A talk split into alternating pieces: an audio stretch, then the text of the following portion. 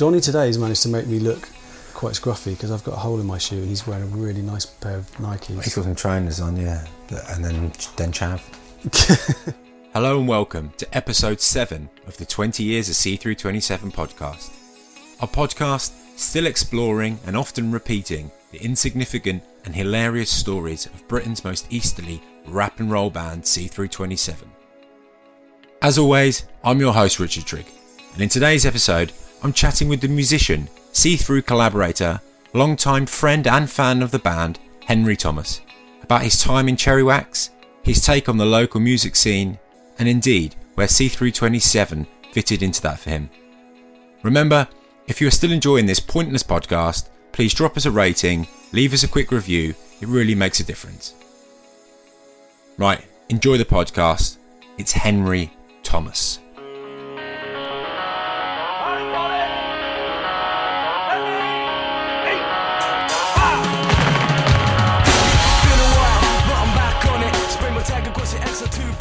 I'm here with Henry Thomas. How are you? Very well, thanks. How are you? I'm very good, thank you. Tell me, where does your story with the local scene begin? What was inspiring you creatively? What were you listening to? What was happening in the area? Take us back to that time. How far back? Let's go back to the start. Well, the start, you may not be surprised to learn, begins with Ben Rouse. Oh, of course, yeah. Because I was in a band with Ben called Black Death. Brilliant. Spelt BLAKDETH. Of course. So what year would that have been? Early 90s? Yeah, I'd say it would have been, very early 90s.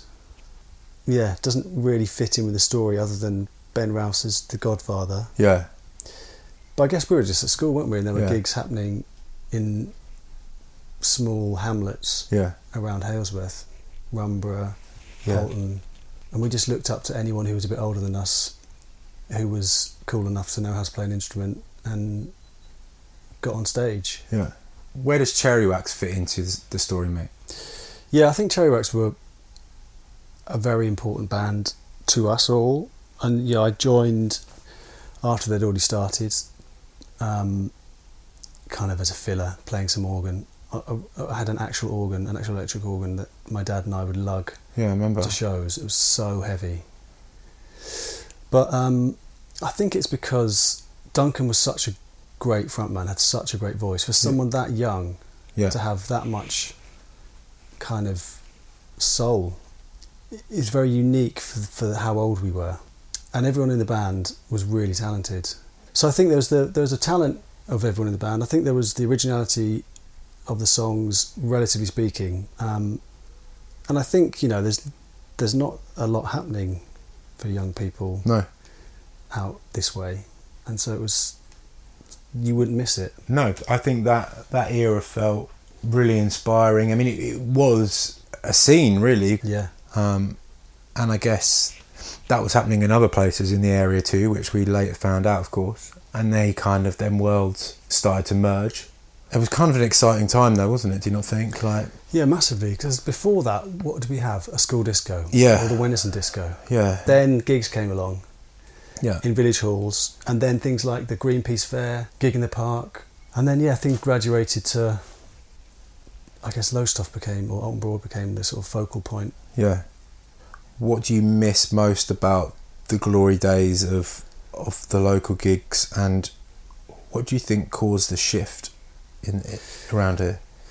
So what I miss most about the glory days is just hanging out. It's just the excitement of seeing friends performing, being at the front of the audience while you guys were playing at the brewery with people singing or rapping your lyrics back to you. Yeah, that's a wonderful feeling to be part of that, because you feel like you're part of an event that's unique to that time, and that's definitely missing today. Yeah. Why do you think that is? I mean, I think it's probably the internet. Yeah. Social media. I think then the unknown was the fact that you literally didn't know who was going to be there, because unless you phoned up loads of people and did a poll as to who was going to be there and then asked them to poll their friends, didn't know who's going to be there. I mean, you'd expect the same kind of people, whereas today you don't even need to go somewhere and you can participate by commenting or posting or whatever. It was more precious, it was less disposable, whereas now you can kind of get stuff out there, reach people more easily, which is wonderful in its own right, but it does mean that suddenly a local scene becomes a bit fragmented maybe, or doesn't exist. Yeah. I think also everyone was primarily focused on making rock music, at least in the scene that we took part in, and that needs people playing instruments, and that means that a live show is really exciting, because you used to do a mad round the world. Later on when you got a radio pack for your guitar, you did an absolutely bonkers round the world guitar fling that you 360'd it around your neck or something. And also didn't the neck of your guitar catch you on fire once because you did such an extreme... It has been rumoured. Guitar solo. It has been rumoured, yeah. So, I mean, that's a show that people these days are not going to see. Whereas today, you can program some sick beats and press play on a laptop, but it's not the same. Of course it's not, no. You know what, like, you still tour a lot with bands. You know when you go into a venue, when you're loading in, and it's probably had a show the night before and it's been cleaned, and there's that kind of smell of the lemon cleaner and there's still a bit of stale sweat from the night before. Yeah, I'm normally having a wash in the sink around that point. I know the smell well. Or even when you're in a venue and it's just beer and bodies. Yeah. And it's not pleasant necessarily, but it's still really unique to the experience, and it's something that you can enjoy even if it's not pleasant. Yeah, of course. That doesn't make sense. You don't enjoy it, but it's just... No, I know what you mean. It's not the same sitting in front of a screen. Yeah. Everything is done in front of a screen these days. And it's not the same experience of actually being there physically and physically moving, physically bumping into people. Yeah. Going to gigs is what inspires you to want to perform at a gig yourself. Absolutely. Especially, those early Village Hall gigs, going back to that, because no one was indifferent to the band then. No. Everyone was just so excited to see their classmates. Swoosh time! Podcast time, see-through style. So far, in the previous episodes, we've heard loads of talk about the Annex, where we were creating all these tunes back in 2001, like Beautiful Sky and Lyrical Force, which would ultimately go on to become that first see-through demo, right? And it was essentially the catalyst for the live band itself. And a lot of people may not realise, but you actually feature heavily on about 3 of those original see-through songs. So take us back to your memories of that time and, well, it was essentially the conception of the band. What do you remember about those days? First of all, I'm touched that I've been granted a place in the Cthru27 pantheon. I don't think we ever discussed me actually ever having contributed to any of those songs. Well, we did some songs, but I don't know if they're see-through songs. They're on the first see-through demo, so they kind of exist in that realm, Well, that's... What do you remember about doing that? Johnny and I had been getting seriously into hip-hop. Yeah. So we were already, exploring hip-hop, and, Johnny's also a poet, so he's a great lyricist already, and he was already a writer, he was already a poet. It was fun, right? We were pissing about and we were kind of pastiching American hip-hop, because there wasn't really any UK hip-hop at the time. Yeah. Grime was only just starting to emerge. So we were really serious about it. Johnny particularly was very, very dedicated, but it was also a lot of fun just coming around to yours and getting a bit wasted and putting some lyrics down. Yeah. But parallel to that, we'd also have freestyle battles. Do you remember that? Yeah, yeah. Go down to the car park in Southwold, just north of the pier. Yeah. Open up the car boot, put some beats on, and then Johnny and I would freestyle battle each other. That's right, down Lucky Number 7. Yeah. Which is what Adam actually spoke about in his podcast about the his experience down at Lucky Number 7 at the pier in Southwold. But you carry on. Did Adam have a good time listening to us? Well, he wanted to fit in, so he had a session, and then And then sort of come a cropper a little bit. It was too powerful a session for him. Yeah, too powerful session. Classic Adam. Yeah.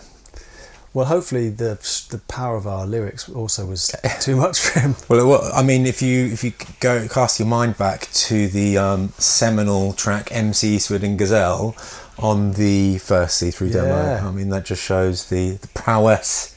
It's a good one. It is a good one. And actually, Lyrical Force as a song title and a lyric in the C3 track, that's my original lyric. Yeah, from one of those tunes. Wow. Because again, at the same time, I was also doing, on Cubase, trying to make some beats, and Johnny and I were doing some recording. But yeah, we took it very seriously, and then obviously I let it slip a bit, and Johnny's carried on and just continued to develop and hone his craft, and he's a master now. And then you sort of harnessed all of this disparate activity and actually turned it into a project. Yeah. And that's when, have you mentioned that you were known as the director back then? No. Well, you were known as director back then. Do you remember that? True, yeah. Because you were directing operations from the annex. Yeah. And you've kind of continued doing that to this day. Oh, thanks. I mean, I don't think I came up with that name myself. I could have probably come up with a better one. But I mean, no, you're right. Well, I mean, at the time there was a lot of different. I mean, I think that collection of songs, which would become a lot of the live band, was all about this kind of. It was almost like a kickback at this power rock thing that Flatty and Paul and myself had done, and trying to be a little bit edgy by having some kind of collective where there was a massive group of us. Just all coming together and doing a load of songs, really, and trying to turn that into a project. And that felt quite fresh and exciting, that sort of anything went, really, which is why you had that kind of songs that which had sort of a dance or EDM type thing with a guitar on it, and then something with that could have fallen off the back of I don't know, some kind of new metal van. Who knows? But it was like, it wasn't ever supposed to be a band, so it was kind of exciting to have all these different people, yourself and Jessica, and there was loads of us on different songs at different times, and putting them onto a CD, which just then went to be called Cthru27. That was it. Throw down your army, get yourself comfy, and listen to a little bit of Cthru on podcast. Oh yeah. What was your favourite ever local gig? Now this could be you playing at a local show, or just a local gig that you went to which stands out. I mean, the thing that's strongest in my memory might be a bit of an amalgam, but it's got to be a brewery show. Right. You guys and probably Crawl Blind. Okay. Just again because of the energy. Yeah. There'd be some like hardcore fans, not mentioning any names, who'd be up the front knowing every single lyric and actually putting Johnny off, so he'd basically have to heckle them rather than the other way around to try and make them calm down. That was always really exciting. Yeah. I mean, I think when I played Gig in the Park with Cherry Wax. Yeah. That was amazing because that was some proper staging. Yeah, I remember it well. I actually, talking of Gig in the Park, I came across some footage. It's from 2004, but the reason it's some see-through footage. But the reason it's poignant is it's taken from quite far back, so you can see more of the crowd rather than the band. But it's just Dunks with a massive blow-up Spider-Man. Off his rocker at about, I don't know what time we played, like 1 PM, who knows, but like off his rocker going backwards and forwards with this Spider-Man just stumbling, and it's just quite a cool thing to see, actually, because you forget like how much of a character he was. Like, I remember him at Greenpeace. I think again it was when Cherry Wax played, and I think we got paid a small amount and everyone decided to buy some hash with it rather than take the money, which is the logical thing to do when you're that age. Anyway, again, we played during the day, and by the end of the evening, Duncan had managed to get a standing lamp, right, and was back in the tent kind of dancing with this lamp, and then I think the lampshade got on his head at some point. Nuts. What see-through song do you think you've had the strongest emotional connection to over the years? That's a good question. Undermilk Wood, because it's Johnny's most poetic and referential side coming out. Yeah. Which, you know, something I always appreciate. Yeah. And it's quite, I mean, it's quite lyrical anyway in terms of the delivery and the, you know, the melody. Plus the Dylan Thomas original is fantastic, so it's nice to kind of connect with that.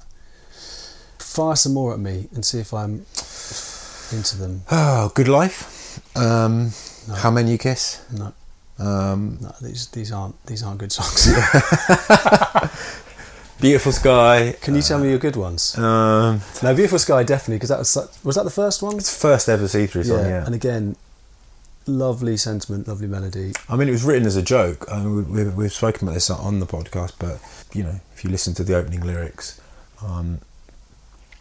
it's J to the O to the NNY. Yeah, that one. It's really wasn't and much thought put in it, but it's quite surprising how many people have said to us, you know, that's their favourite song, and poor Johnny spent the next 20 years perfecting lyrics, and people go back to those lyrics. Yeah, Lyrical Force as well, actually, despite that it was stolen from me. Yeah. So I should definitely get a credit. I still think that you probably should just tie up some loose ends and give me a credit for it. That's just a massive tune. That's really, really... It's a great one live. I mean, obviously, because it's not been recorded. Yeah.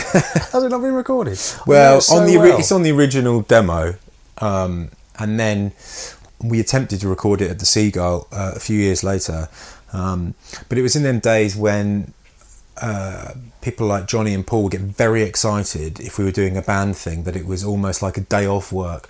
So if we were doing a recording session the night before, you can guarantee there'd be Party Central, and that night before that session was no exception.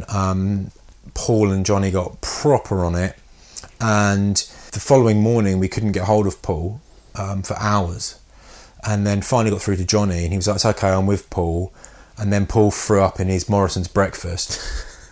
And immediately after, this was into the breakfast, then came to the Seagull, where we then attempted to record Lyrical Force, which didn't pan out very well, which is why no one's heard the recorded version of Lyrical Force. But he did buy a crate of Tetleys and a razor, and then if you throw your mind back to For a Lifetime, which starts with "I've got a crate and a razor today," which is where that comes from. If someone asked you what Cthru27 sound like, how would you define or describe us, and what's the track you might tell them to check out? Well, rap and roll is how you describe yourselves, and I think that's pretty apt, pretty pithy. Yeah. It's actually quite hard. There aren't, you don't sound loud like other bands. Mm. You know, potentially you could say there's a bit of Rage Against the Machine in there, but you don't have the heaviness, the hardness. Johnny's has a totally different vocal. Yeah. I think you've always been a bit more kind of considered, especially with the keyboard parts. Yeah. And the BVs. Yeah, I guess rap and roll. I'd say check out Lyrical Force. Of course you would. But if that's not available to listen to, this is once we've sorted out your PRS and everything. Yeah. I'm going to point, once it's recorded and I have my credit, I'm going to just push everyone to that track. Okay. It's going to be streamed, played on radio.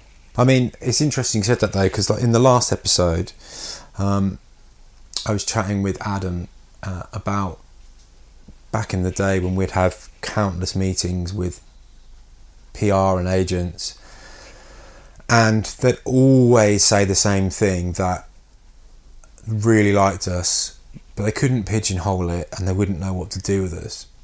and that always got our backs up slightly because that just seemed crazy. And now, looking back from it 20 years later or 15 years later, that seems mental if you look at music now and how eclectic it is. Far more confusing than See-Through is or ever was. And I wonder, if See-Through first emerged now, do you think it would be a different story? I think it would be different now. I think back then the hip-hop, rap, grime scene in the UK was less developed, very London-centric, and it was kind of pioneering its own sound, which was really exciting, but it was very different from yours. It was, you know, quite cold, clinical, quantised beats. There was quite a lot of edge to it, whereas you guys have always had a lot of soul, a lot of rock. Whereas the kind of rap scene now is so much broader, and there are so many different regional scenes. You know, you get rappers from Birmingham, from Manchester, from all over the place, and people doing different things. Yeah. Someone like Lord Kana is basically doing what Johnny and I were doing 20 years ago. He's like an American rapper, or he's a British rapper, but over an American aesthetic. Yeah. That's one of the positive aspects of streaming. Absolutely, yeah. It's a more, there's a bigger shop window. Yeah. Whereas it was, what, Radio One when we were younger. Yeah. And if you weren't getting on Radio One, you probably weren't getting anywhere. So there's more, you can reach more people, and you can be a bit more diverse. But then also you're up against a lot more competition. There's a lot more noise. Yeah. And it's much harder, actually, even though, there's a bigger shop window, but you're not displayed prominently at the front. No. You're right at the back. So it's really hard to actually get anyone to even notice. Yeah. Did you ever imagine that 20 years later the band would be back writing, recording and preparing to perform again? And why do you think that is? What is it about the band that stood the test of time? Well, I think your role as director is really important. I think if you weren't running operations and being so dedicated, I don't know if it would, the impetus would be there. But I think you just love hanging out, right? Yeah. That's so important. Yeah. Sure, there's a ton of bickering that goes on, but it's all good-natured. Yeah, it's bullying is what it is. Bullying? Yeah. I mean, yeah, everyone bullies consensual everyone. Bullying. The sound's evolved, the songwriting's evolved, the techniques have evolved and improved.